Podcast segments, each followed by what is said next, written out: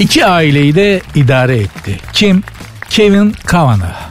Kendisi 28 yıl boyunca aynı anda iki aileyi idare ettiği ve yıllarca iki aileye babalık ettiği ortaya çıkmış kendisinin. Olay aynı soyadını kullanan üvey kardeşlerden ikisinin birbirini Facebook'ta eklemesiyle ortaya çıkmış. İki kadından bu İngiliz abimiz İngiliz aygırı diyelim çok affedersiniz. E, iki hanımefendiden ikisiyle de evlenerek beş çocuk yapmış. E, fakat şöyle bir durum var. Eşleri Kevin Kavanagh'ı e, bölüşemiyorlarmış. Yani şöyle düşünün. Bu iki kadın da diyorlarmış ki hayır ben kocamı bırakmam seviyorum. Ama o başka bir kadınla da evli ve şehrin başka bir yerinde başka bir aile kurmuş. Olsun o boşasın ben kocamı bırakmam olamadık şöyle bir erkek. Ya, hakikaten şöyle bir erkek olamadık. Ne adamlar var ya. Ya ne adamlar var. İki kadını aldatıyor. Hem de onlardan aile kuruyor, çocuk yapıyor. 28 yıl boyunca bir o evde, bu evde kendine koçlar gibi baktırıyor.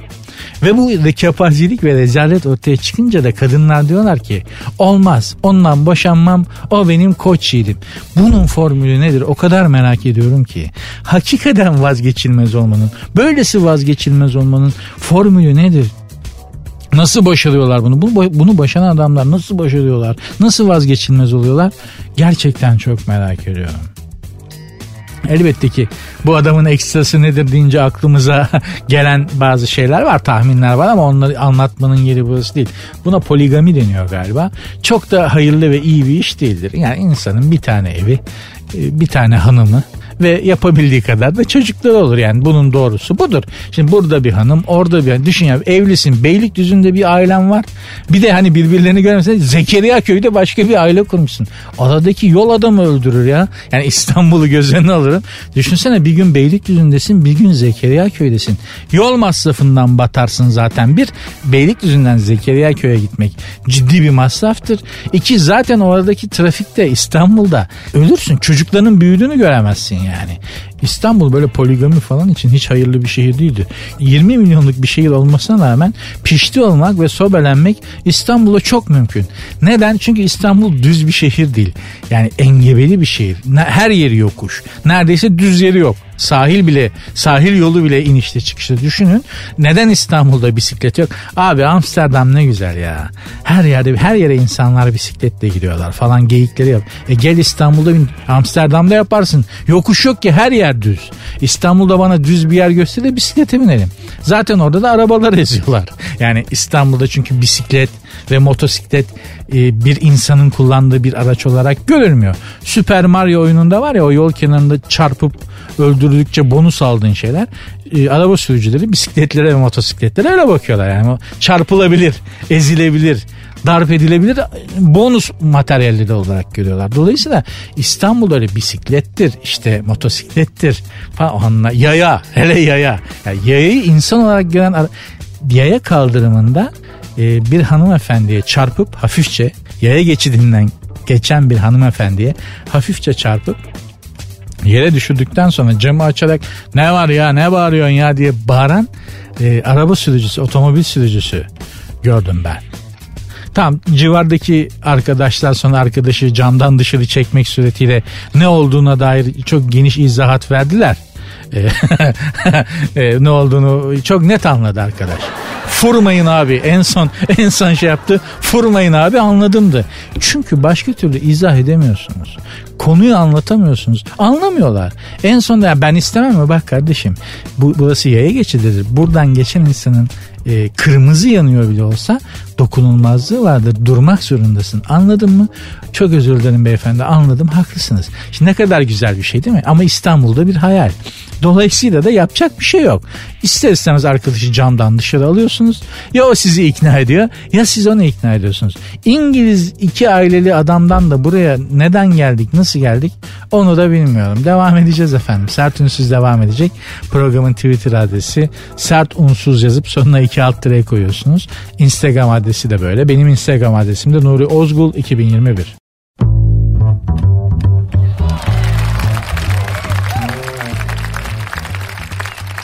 Elon Musk uzaya pizza ve avokado göndermiş. Ben size dedim. Demedim mi? Dedim. Daha biz uzaya gitmeden bu adamlar uzayın içine edecekler. Uzayın suyunu çıkaracaklar dedim. Bak başladılar. Uzaya pizza servisi yapmaya başladılar. Buradan da Elon Musk'a seslenmek istiyorum. Ey Elon Musk uzaya gıda yollayacaksan biz gönderelim. Çünkü sizin gıdalarınız e, kabızlık yapıyor. Sulu bir şeyiniz yok oğlum. Bırakın biz gönderelim. Yani şimdi bugün uzaya pizza gönderip ne yapacaksın? Kenarlarını yemeyecekler. Kutusu mutusu bir sürü atık olacak. Bırak güzelim o işi bize. Biz kete yollayalım mesela Erzurum işi kete. Her yerini yiyorsun. Ketenin bir çöpü yok. Şimdi pizza dediğin şey nedir? Kenarlarını yemezsin. Malzemesini sıyırırsın sevmediğin var. Kutusu ayrı bir problemdir. Soğuyunca kayışa döner. Yenmez. Berbat bir şey olur. Kete öyle mi? Keteyi her zaman yersin. Soğuduğu zaman da yersin. Çöpü de yoktur. Dürüm mesela tantuni. Mars'ta düşünsene mesela Mars'ta taş topaç arayan astronotları düşün. Bir yandan tantunisini yerken değil mi? Yani tantuni şunu hayal edin yani Mars'ta yürürken bir yandan da tantuni yiyen bir astronot hayal edin. Geldi mi gözünüzün önüne? İşte bizim uzaya ve uzay teknolojisine ve uzay yolculuğuna yapacağımız katkı bu. Astronot, mekik, teknoloji değil, tantuni, dürüm. Anlatabiliyor muyum? Niye? Çöpü yok. Çöpü olmayan yemekler bizde var. Avrupa'da yemek yiyorsun yarısı çöp çıkıyor. Bizde öyle değil. Bizde dibine kadar gidersin yani. Hani ekmek arası sandviç yap kırıntı kalmaz. Ver eline hem ayda seksin hem Mars'ta seksin zıplaya zıplaya bir yandan da yesin. Pizza gönderirsin çöpü olur bak. Amerika hamburger gönderirsin çöpü olur. Bizde öyle şeyler yok. Ezogelin çorbası. Nefis ya düşünsene abi. Düşünsene Jüpiter'e gitmişiz. Ezogelin çorbası içiyoruz. Ne kadar güzel bir şey. Bizim tekrar söylüyorum bizim medeniyet olarak uzaya katkımız teknolojik olarak bilmiyorum nasıl olacak ama pek mümkün gözükmüyor. Çünkü çok geride kaldık maalesef. Geride bırakıldık. Maalesef. Yetişmemiz de çok zor gözüküyor. Kestirme yollardan gitmeye çalışıyoruz. E biz adapte olamıyoruz o kadar sürete nasıl yetişelim falan filan. O yüzden elimizdekilere bakacağız abi. Bizde olup Elon Musk'ta olmayan ne var? Bizde olup Amerika'da olmayan ne var? Tantuni, ezogelin çorbası, dürüm, kete. Bunlar var. Biz uzay yolculuğuna bunlarla katkıda bulunacağız. Az şey değildir. Bakın tekrar söylüyorum. Hiç de az, hiç de küçümsenecek bir şey değildir. Bugün Amerika'nın ezogelin çorbası seviyesine ulaşmasına daha yüzyıllar var. Rica ederim yani. Biz de o kadar geride değiliz.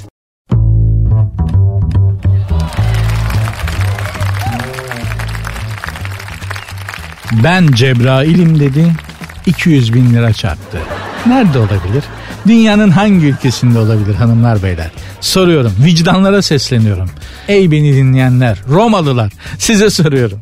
Ben Cebrail'im diyerek insanlardan 200 bin lira çarpabilen biri dünyanın neresinde bu icraatı gerçekleştirmiş olabilir? Türkiye'de. Beni şaşırtan Kayseri'de olması. Yani bu memleketin en uyanık ticari açıdan e, bu memleketin antenleri en açık, tokatlanması en zor, kandırılması en zor mem- insanların yaşadığı Kayseri'de açmış bu adam bu üç kağıdı. Hakikaten bir kere ben olsam hapse atmam. Yani alırım devlet bünyesinde bu adamdan faydalanırım ben. Kayseri'de bu üç kağıdı açabiliyorsa bu adamdan diplomasi de faydalanır. Bu adam bize Kıbrıs'ın tamamını alır. Yani Avrupa Birliği'ne de sokar. Yani savrunu diplomatik görüşmelere. Neler yapar bu? Kıta sahanlığı, mıta sahanlığı, 12 adalar falan tokatlar bu. Yanlış anlamayın ikna yoluyla değil tokat yoluyla. Olsun alsın. Öyle de böyle de nasıl olsa almayacak mı? Bize lazım olan o. Nasıl yapmış? e, Kayseri'de ben Cebrail'imi hepinizin canınızı alacağım diyerek tehditler savuran adam çevresinden 200 milyon 200 milyon lira haraç alarak kayıplara karışmış. Ben şöyle bir çevre yapamadım. Benim çevremdekiler hep beni tokatlıyorlar çevremin e, amiyane tabiriyle çok özür dilerim e, kerizi benim. Bunun, bu çevre nerede var? Neden ben bu çevreleri bulamıyorum? Adam 200 milyon tokatlıyor çevresini. Benim çevremde herkes çakal. Herkes beni tokatlıyor. Kandırılan vatandaşlardan birisinde bir miktar beyin varmış ki şöyle demiş. Bana en çok kayan Cebrail'in can almakla görevli melek olmadığı aklıma gelmedi. Ben Azrail olsam yani şimdi çok absürt bir yere gideceğim ama ben Azrail olsam bu adamın canını almaya gittiğimde ekstra uğraşırım ha. Sen daha Cebrail'in benim ne iş yaptığımı bilmiyorsun. Gel yavrum sen buraya diyerek ekstra bir şov yaparım kendisine. Gerçekten arkadaşlar yani şimdi bizim ülkemiz için yüzde 99'u hatta benim gençliğimde şöyle böyle kalıp bir laf vardı. Yüzde 99,5'u Müslüman bir ülke. Eyvallah. Hiçbir itirazım yok ama o insanlardan bir kısmı Cebrail'in görevini bilmiyor, Azrail'in görevini bilmiyor. Bu nasıl olacak? Üstelik bu argümanlar kullanılarak da 200 milyon lira dolandırılıyorlar. Ondan sonra da ay yolculuğumuz, ay projemiz başladı. Elbette başlasın güzel ama önce bu problemleri halletmemiz lazım. Bakın bu insanları, bu tür insanları eleyemezsek ya da bu insanları normal e, normal akıl seviyesine çekemezsek ayağımızı dünyadan kesmemiz hiç hayırlı olmaz. Aya maya gidersek bu taraflar çok karışık. Benim teorim şu, benim önerim şu. Aya bunları yollayalım. Yani hani bu ben Cebrail'im hepinizin canını alacağım bana para verin lan deyince ah al abi diye cebindeki paralar verenler var ya onları aya yollayalım biz. Geri kalanımız memleketi cennete çevirir. Burası var ya Amerika'yı İngiltere'yi geçer. Bu fazlalıklardan bir kurtulalım. Ayda onlar ne yapıyorlarsa yapsınlar. Zaten yer çekimsiz ortam. Havada böyle ibiş gibi dolaşır dururlar. Biz de burada rahat ederiz. Lütfen yetkililere sesleniyorum. Ay projemizi sonuna kadar destekliyorum. Sonuna kadar arkasındayım. Ama Ay'a gidecek insanlar insanları seçme konusunda şu benim önerimi bir değerlendirin lütfen hanımlar beyler. Sert ünsüz devam edecek.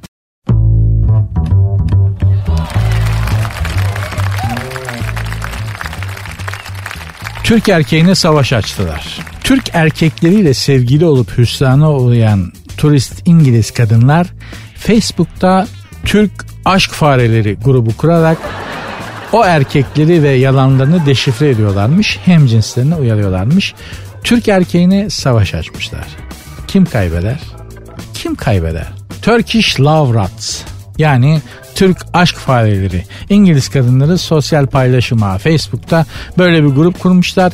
Bunlar Ege'ye Mege'ye Antalya'ya geliyorlar ya gezmeye. Tabi burada şimdi yani şimdi İngiliz kadınlarının da e, bazı hususiyetlerinden bahsederek hanımları rencide etmiş olmak istemem. Bana yakışmaz ama bu hanımlar daha çok işte tesisin bahçıvanı, bel boyu, anlatabiliyor muyum? Havuz temizleyen çocuğu, komisi falan. Onlarla aşk yaşıyorlar. Yani şimdi barmen bile bunlarla muhatap olmuyor yani öyle söyleyeyim size. Ondan sonra da biz aldatıldık. E bu çocuklar size biz Romeo'yuz sözü mü verdiler? Siz ya da Ege ve Akdeniz'e gelirken gidelim de kendi Romeo'larımızı mı bulalım dediniz? Yok. Alan memnun, veren memnun. Hadi bizim çocuklar Romeo değil. Hepsi üç kağıt açtı size tamam. Sizler birer Juliet misiniz? Ay İngiliz kızları. Değilsiniz. Alakanız yok. Bizim çocuklardan daha beter üç kağıtçısınız siz. Hepiniz ayrı kolpacısınız. Biliyoruz da söylüyoruz yani. Peki ne oluyormuş? Bunlar Türkiye'ye tatile gelecek hem cinslerine Türk erkeklerine nasıl kanmayacaklarının tüyolarını veriyorlarmış. İşte özellikle turistik beldelerde otellerdeki dediğim gibi bahçıvan, bellboy ve barmenlere dikkat etmelerini tavsiye eden aşk mağduru İngiliz kızlar Türk erkekleri elde edene kadar çok kibar elde ettikten sonra tuhaflaşıyorlar dedi. Bakın bu cümle çok önemli. Türk erkekleri elde edene kadar çok kibar elde ettikten sonra tuhaflaşıyorlar demişler. Tuhaflaşmıyoruz. Ondan sonrasını bilmiyoruz da o yüzden. Yani elde edene kadar aşağı yukarı zaten bütün erkeklerin yaptığı şey aynıdır. Yani sen şimdi İtalyan yakışıklısıyla Antalya'daki Urfalı bir e, bellboy arkadaşımın bir hanımı etkilemek için yaptıklarının farklı şeyler olduğunu mu zannediyorsun? Yani bir İngiliz prensiyle Gaziantep'li bir kominin bir hanımı etkilemek için izlediği yol çok mu farklı sence? Hayır. Aynı. Aynı şeyleri yapıyoruz. Aynı argümanları kullanıyoruz. Sadece şeklimiz farklı. Heh. İtalya'nın İngiliz'in bizden ileride olduğu nokta ne? Elde ettikten sonra ne yapacağını da biliyor çakal.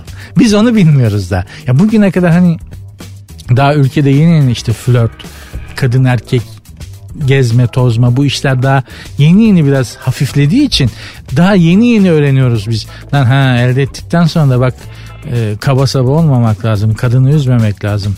Ben, e, falan hani bu daha henüz bilgi birikim seviyesindeyiz anlatabiliyor muyum? Yoksa elde edene kadar kibarız. Elde ettikten sonra ne yapacağımızı henüz bilmiyoruz. Bizden öncekiler de bilmiyordu. Biz de bilmiyorduk. İşte bu çocuklar yeni jenerasyon bilgi biriktirerek yavaş yavaş bilgiyi üretecekler. Sonra da diyecekler ki evet bir hanımla birlikte olduktan sonra onun gönlünü kazandıktan sonra da böyle böyle yapmak gerekir. Bizden hala Türk erkeğinden hala Romeo mu var? Rica ederim. Biliyoruzdur konuşuyoruz.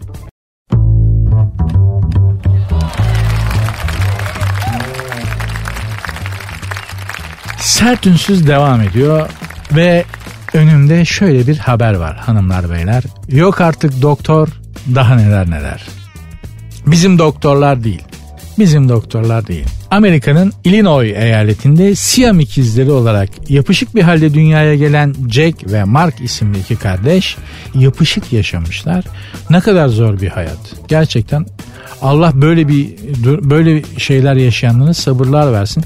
Ben kendime bazen tahammül edemiyorum evin içinde tek başıma. 25 yıl yani git desen de gidemiyor. Fiziki olarak gidemiyor. Düşünsenize bütün her şeyi her şeyi bir insanın fizyolojik ve ruhsal olarak yaşayabileceği her şeyi size yapışık biriyle yaşıyorsunuz. Kardeşiniz bile olsa. Düşünebiliyor musunuz aslında ne kadar dehşetli bir iş ve ne kadar büyük bir imtihan. 25 yıl birlikte yaşamışlar yapışık Siyam ikizleri deniyor onlara. Yıllarca da işte ameliyatta ayrılmak için para biriktirmişler. Gereken parayı biriktirince de hastaneye gitmişler. Demişler ki bizim paramız var bizi artık ayırın. Doktor Stuart Mill de Siyam ikizlerini 14 saat süren bir operasyonla başarılı bir şekilde ayırmış. Fakat yapışık ikizlerin babası filmde genelde hikayenin başladığı yerdir burası. Şu anda da hikaye başlıyor. E, yapışık ikizlerin babası ameliyat parasıyla Las Vegas'a kaçıp kumara basmış. Çatışma bölümüne geldik. Yani hikaye başladı, drama başladı. Filmde çatışma dediğimiz noktada burası şimdi okuyorum. Para ödenmeyince ayırdığı ikizleri tekrar birbirine dikmeye girişen doktor. ya sen nasıl bir doktorsun arkadaş? Ya bu Hipokrat yemini sadece bizim memlekette mi var? Bir doktor düşünün yapışık ikizleri ameliyatla birbirinden ayırıyor. Bunlar 25 yaşında. Yapışık ikizler ameliyatla birbirinden ayırıyor. Aile ameliyat parasını ödemeyince de geri dikmeye çalışıyor. Sen doktor değil esnafsın. Vallahi billahi. Yanlış okumuş yani. Bu adam işletme, iktisat, ticaret falan okumalıymış. Tıp fakültesinde bunu nasıl almışlar hayret. Ama ama hanımlar beyler şunu da söylemek isterim. Türkiye'de özel hastanem olsa şu esnaf kafalı doktoru baş tabip yaparım. Türkiye'de tekrar söylüyorum özel hastane sahibi olsam bakınız Amerika'nın Illinois eyaletindeymiş. Özel hastane sahiplerine seslenmek istiyorum. Amerika'nın Illinois diye bir eyaleti var. Orada Doktor Stuart Mill var. Belli ki adam da mahir bir cerrah. Yani 14 saat süren bir operasyonla yapışık siyam ikizlerini ayırabiliyor. Üstelik parayı ödemiyorlar. Ödemeyince geri dikmeyi de başarabiliyor. Böyle de mahir bir operatör bu adamı ara- transfer edin. Bu adamın lütfen ya Türk tıp dünyası bu adamı kazanmalı. Bu adam tam bizim kafaya göre. Yani şeyde tutturamazsa, tıpta tutturamazsa özel hastanede buna tahtak elde dükkan falan açalım. Bu adamda çok iş var. Çok büyük şeyler katar bize. Tam bize göre, tam bizim kafaya göre bir adam. Doktor Stuart Mill. Sevdim seni.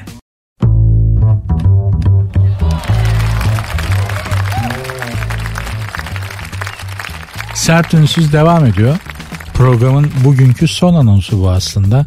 Devam ediyor dediğim. İşte bu anonsla beraber programı bağlar başı yapacağım. Sizlere veda edeceğim ama her zaman söylüyorum. Madem beraber başladık kapatırken de beraber kapatalım.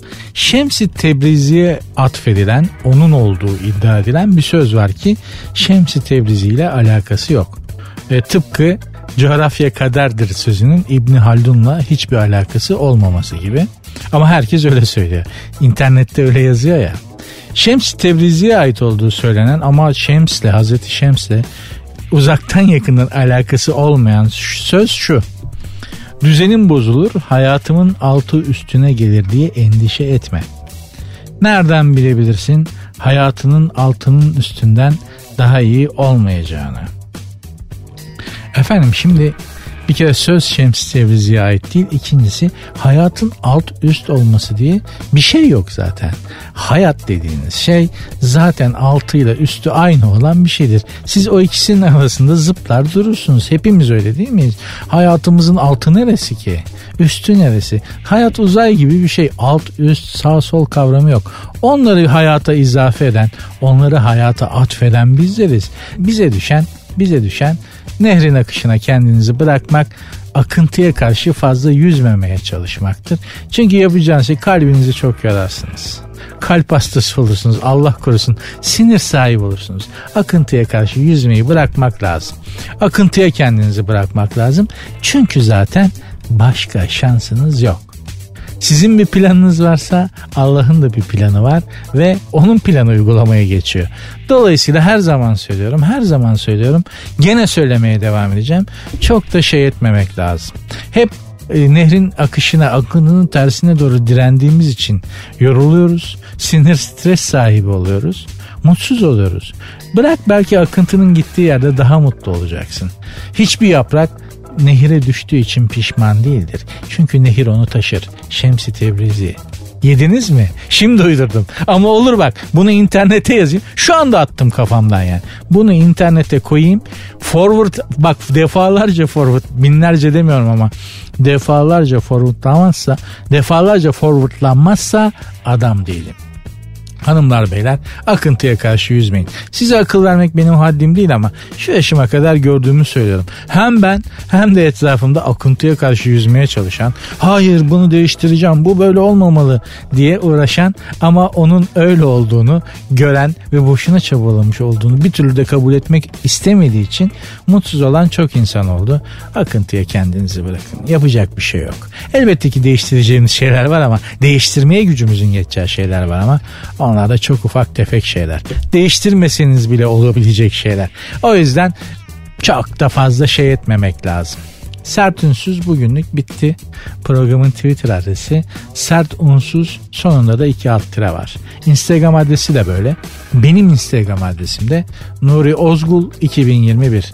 Kül kedisinin ayakkabısını kaybettiği saatlere geldik. Ben gidiyorum. Yarın inşallah tekrar görüşürüz. Hoşçakalın. iyi geceler.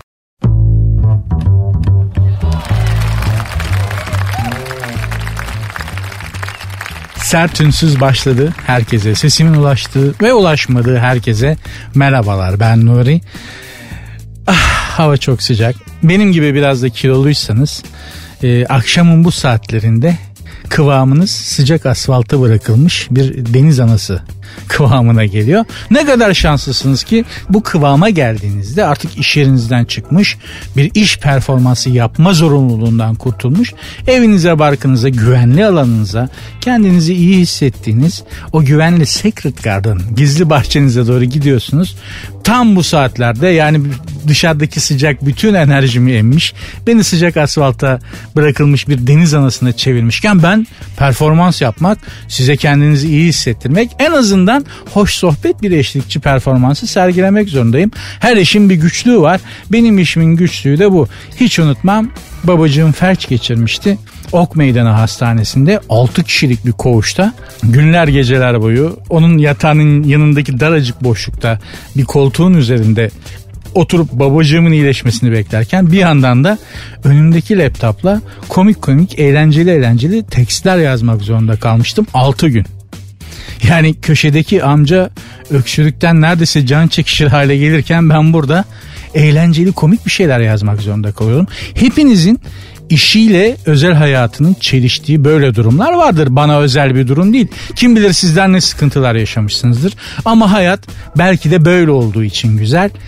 Tadı da belki daha sonra çıkıyor. Saat 22'ye kadar kül kedisi Cinderella'nın ayakkabısını kaybettiği saatlere kadar size eşlik etmeye, kendi gerçekliğinizden kopartıp başka şeyler düşündürtmeye, mümkünse bünyenizde kalmış olan negatifi alıp yerine pozitif vermeye çalışacağım. Benim görev tanımım budur git böyle yap dediler. Ben de bunu başarabilirsem günlük yevmiyemi hak etmiş bir insan olarak evime döneceğim. Sert Ünsüz devam edecek. Programın Twitter adresini vereyim. Belki benimle iletişime geçmek istersiniz. Sert Unsuz yazıp sonuna iki alt tire koyuyorsunuz. Instagram adresi de böyle. Benim Instagram adresim de Nuri Ozgul 2021. Sert Ünsüz devam edecek.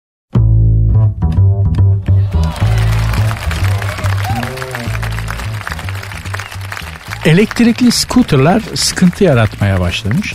Biliyorsunuz böyle bir şirket var. Elektrikli scooterları sokakta kiralıyorsunuz aplikasyon üzerinden ve istediğiniz yere gidiyorsunuz. Güzel bir şey ama şöyle bir şey dikkatimi çekiyor.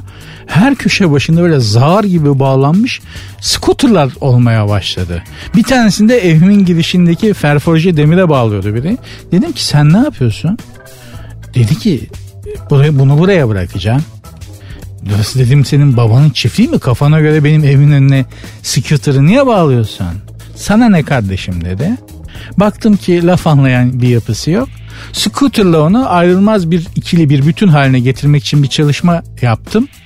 Tam böyle meçedemedim birbirlerine yani tam ekleyemedim scooter'ı adama ya da adamı scooter'a ama en azından epey bir yakınlaşmalarını sağladım. Çünkü o bundan anlıyordu. Herkesle anlayacağı lisandan konuşmak çok önemlidir. Ee, İslam'ın şartı beştir. Altıncısı haddini bilmek. Bir de yedincisi vardır derler. Haddini bilmeyene haddini bildirmek. Çok önemli bir şeydir. İşte efendim taksicilerden şikayet var. Alternatif öneriyorlar. Uber diyorlar. İşte elektronik scooter diyorlar. Bunların hiçbiri çözüm değil hanımlar beyler. İstanbul'a lazım olan şey düzgün ve medeni insanların çokluğu. Maalesef çok az. Ondan sonra taksiciler de düzelir, İETT şoförleri de düzelir. Mesela İETT şoförlerinin otobüs sürmeyi, otobüs kullanmayı bilmediklerini söylemiştim.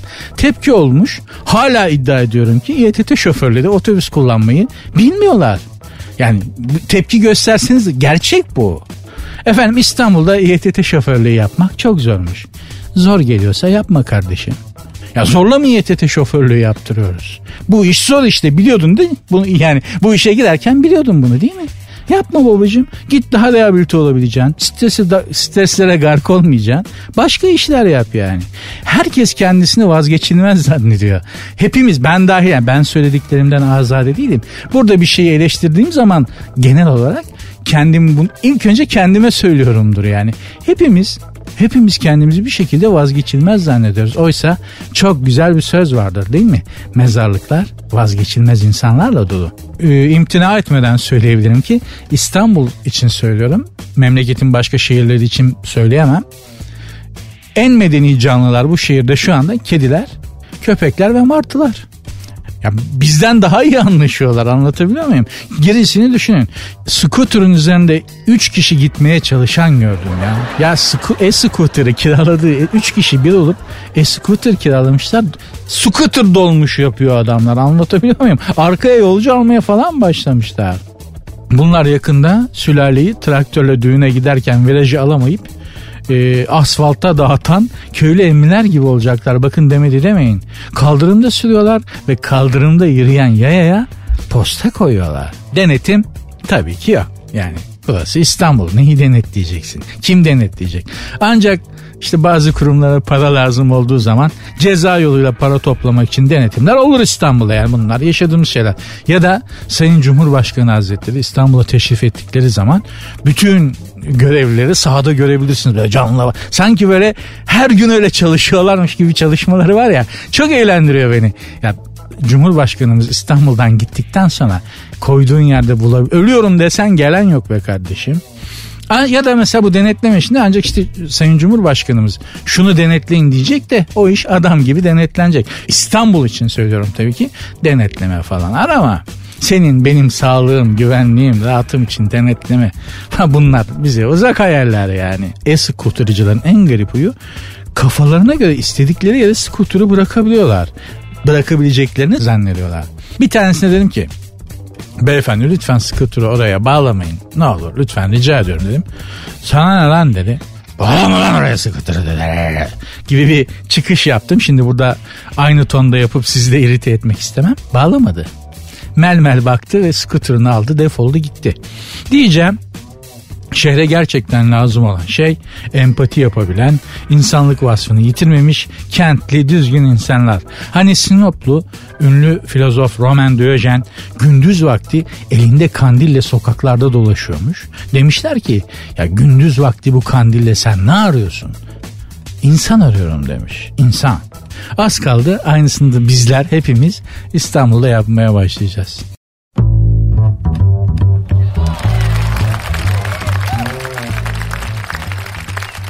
Sert ünsüz devam ediyor hanımlar beyler. Kendi kendine hem gelin hem güvey olmuş. Kim? Amerikalı bir hanımefendi. Allah'tan Türkiye'de değil. Ya bir o çeşit eksikti. Allah'tan bizde değil. Amerika'da bir hanımefendi kendi kendiyle evlenmiş.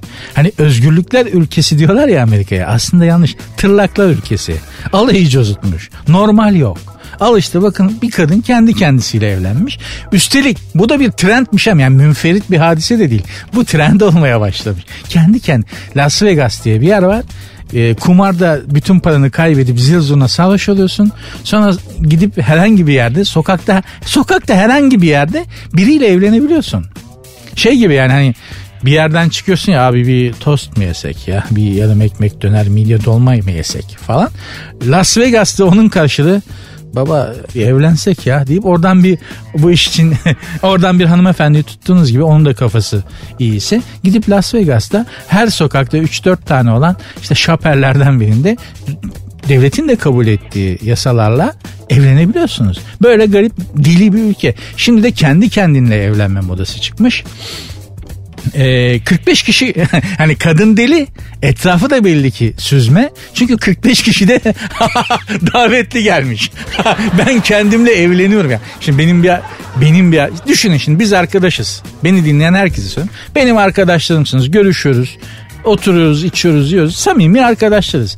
Benden bir gün bir davetiye geliyor. Kendimle evleniyorum. Şu gün şu saatte düğünüme beklerim. Gelir misin abi? Yani hanginiz gelir Allah aşkına? Akıl var, izan var. Hepimiz değil mi bir şekilde görmüş geçirmiş. Az ya çok umur yaşamış insanlarız. Kadın kendimle evleniyorum diye davetiye gönderiyor. 45 tane de manyak geliyor. ya bu Amerika hakikaten nasıl ayakta durabiliyor? Nasıl dünyaya hükmedebiliyor? Gerçekten anlamak zor. Nadine'miş hanımefendiniz. Kendisiyle evlenen hanımefendinin adı Nadine'miş. Ve evlilik yemininde şöylemiş. Ben Nadine söz veriyorum hayatımdan zevk almaya ve güzel benliğimle ömür boyu sürecek bir birlikteliğe hazırım demiş. Törenden sonra da kendine yüzük takmış. Ben bunun takı törenini de merak ettim. Bizde olsa takı töreninde olur ya böyle tek başına duruyorsun. ya Allah aşkına şu şu trend Türkiye'ye de gelse de hep beraber bir hep bir ya çünkü illaki bizde de e, bir takım ruh hastaları çıkacaktır. Ya popçudan topçudan mankenden mutlaka çıkacaktır yani. Bir çeşit ya TikTokçu ya YouTuber böyle bir çeşit mutlaka bol miktarda mevzul miktarda çıkacaktır. Ya gelse de özellikle ben takı törenini çok merak ediyorum. Yani düşünsene kendi kendinle evleniyorsun ve girişte şey diyorlar kız tarafı mı erkek tarafı mı abi? ya Allah aşkına dünya nereye gidiyor? Bu pandemi mandemi falan var ya hakikaten boşu boşuna çıkmış değil. Yani dünyanın gittiği yer hayırlı bir yer değil. Bir şekilde bu gidişe bir dur denmesi lazım. Gerçi arada tabii pek çok masum insan da hayatını kaybetti ama baksanıza tırlaklığın, deliliğin, e, had bilmezliğin bu kadar attığı bir dünyada artık insanlık kendi kendine fren yapamıyor. Varoluş varlık ya da işte neye inanıyorsunuz o artık size dışarıdan dışarıdan müdahale etmek zorunda kalıyor. Yani o artık size dışarıdan müdahale ediyor. Saçmalamayın yeter artık diyor. Hala bunu göremiyoruz. Bizim problemimiz de bu. Sert ünsüz devam edecek hanımlar beyler. Programın Twitter adresini vermek isterim tekrar. Sert unsuz yazıp sonuna iki alt tere koyuyorsunuz. Instagram adresi de aynı şekilde. Benim Instagram adresim de Nuri Ozgul 2021.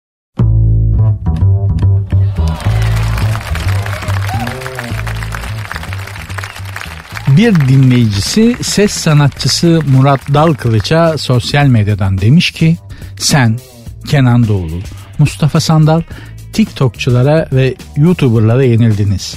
Onlar sizi geçti demiş. Şimdi aslında ben çok uzun zaman bu TikTok'un ve YouTube'un boş bir iş olduğunu düşündüm ve buna inandırdım kendimi. Ama özellikle YouTube beni yanılttı. Çok başka bir mecraya evrildi. E, dolayısıyla YouTube'un çok da boş bir iş olduğunu ve orada takılan mevzul miktarda boş insan olmasına rağmen çok önemli işlerinde yapıldığını görüyorum. TikTok için bilemem hiç o dünyaya ait değilim. Ama e, TikTok'un da YouTube'la beraber başka çok büyük bir faydası olduğunu fark ettim. O da şu içimizde ne kadar ruh hastası, nörolojik sıkıntısı olan insan varsa onların marjinalleşmesine engel oluyor bu TikTok ve YouTube. Yani mesela TikTok olmasa adam ya psikopat olacak ya seri katil olacak ya çok affedersiniz müptezel olacak ya sinir hastası olacak. Ama gidiyor mesela bir otobüs durağına gerzekçe bir dans yapıp bir müzik eşliğinde şarkı söylüyor dans ediyor koyuyor TikTok'a kendi gibi ruh hastalarından da like oluyor forward alıyor rahatlıyor. Vallahi büyük hizmet. Çünkü onu yapmasa dediğim gibi ya seri katil olacak ve anasını babasını kesecek Allah korusun ya psikopat olacak delirecek. TikTok, YouTube hatta genel manada bütün sosyal medya Türkiye'de bağırsak görevi yapmaya başladı gereksiz olanları buradan gereksiz olan ifrazat tipleri buralardan atıyoruz. Çok büyük hizmet. Ben şahsen ben o TikTok'taki saçmalıkların çok büyük bir fayda sağladığını düşünüyorum artık. Söylediğim gibi TikTok'un, YouTube'un, işte Instagram'ın, e, Kocişim'le havuz başında coşmalar fotoğraflarının bir şeye hizmet ettiğini anladım. O da ruh hastalarının, sıkıntılı insanların, suçluya, e, psikopata dönüşme potansiyeli olan insanların rehabilite olmasını sağlamak. Bakın göreceksiniz gitgide ruh hastası ve psikopat sayısında bir düşüş olacak. Bakınız bir sürü suçlu yani kriminal suçlu ama dangalak tip TikTok sayesinde yakalandı. Mesela adam milleti dolandırmış çarptığı paralarla böyle desteleri sallayarak TikTok videosu çekmiş. Polis anında yerini belirleyip ensesine binip yakalamış. Adam ne? Suçlu ama aynı zamanda salak. İçinde şöhret olmak, tarihe isim bırakmak gibi bir takıntı var. Hem de üstüne suçlu ve ahmaksın. E TikTok'ta da var. Yüzlerce böyle şöhret budalası suçluyu TikTok vasıtasıyla enseledi polis. Hakikaten bir insan hem suçlu hem salak nasıl olabilir anlayabilmiş değil, anlayabilmiş değilim. Yani düşün kasa soymuşsun 500 bin dolar para kaldırmışsın video çekip TikTok'a niye koyarsın abi? Suçlu dediğin suçunu gizler değil mi? Ya o yüzden diyorum yani bir insan suçluysa salak olamaz. Salaksa suç işleyemez. İkisinden biridir yani. Mesela bir İtalyan mafya babası vardı. Napoli'de silah kaçakçısı. Aynı zamanda işte kiralık katil falan böyle bir örgütün başında. İtalyan polisinin peşini düştüğünü anlayınca Afrika'da bir yere kaçıyor. Tabi sadece suçluların değil hepimizin içinde bir şekilde az ya da çok ünlü olma sevdası var. Bu adamın da sevdası mafya babası ama ünlü olmak, şöhret olmak istiyor. Yemek yapıyormuş, gurme merakı varmış. Afrika'ya kaçmış. YouTube kanalı açmış orada. Afrika'da kaçtığı yerde. YouTube kanalında yemek pişiriyor. Pizza yapıyor. İşte şimdi biraz kakule, biraz kinoa salatası, tabule bilmem diye şeyler yaparken İtalyan polisi bakıyor. Afrika'nın bir yerinde bu adam. Gidip enseliyorlar adamı güzel bir şey. Bakın sosyal medyanın ne kadar önemli hizmetleri var. Yani TikTok'u, YouTube'u artık küçümsemekten vazgeçtim. Gerçekten içimizde ne kadar ruh hastası olduğunu en azından görebiliyoruz. Tabii ki çok düzgün işler var. Onları tenzih ederim. Çok düzgün insanlar var. Onları da tenzih ederim. Memleket ne hale geldi görüyorsunuz. Bir tane laf ediyoruz. O lafın ne olduğunu aslında ne manaya geldiğini açıklamak için de bir araba ayrıca laf ediyoruz. Allah sonumuzu hayretsin.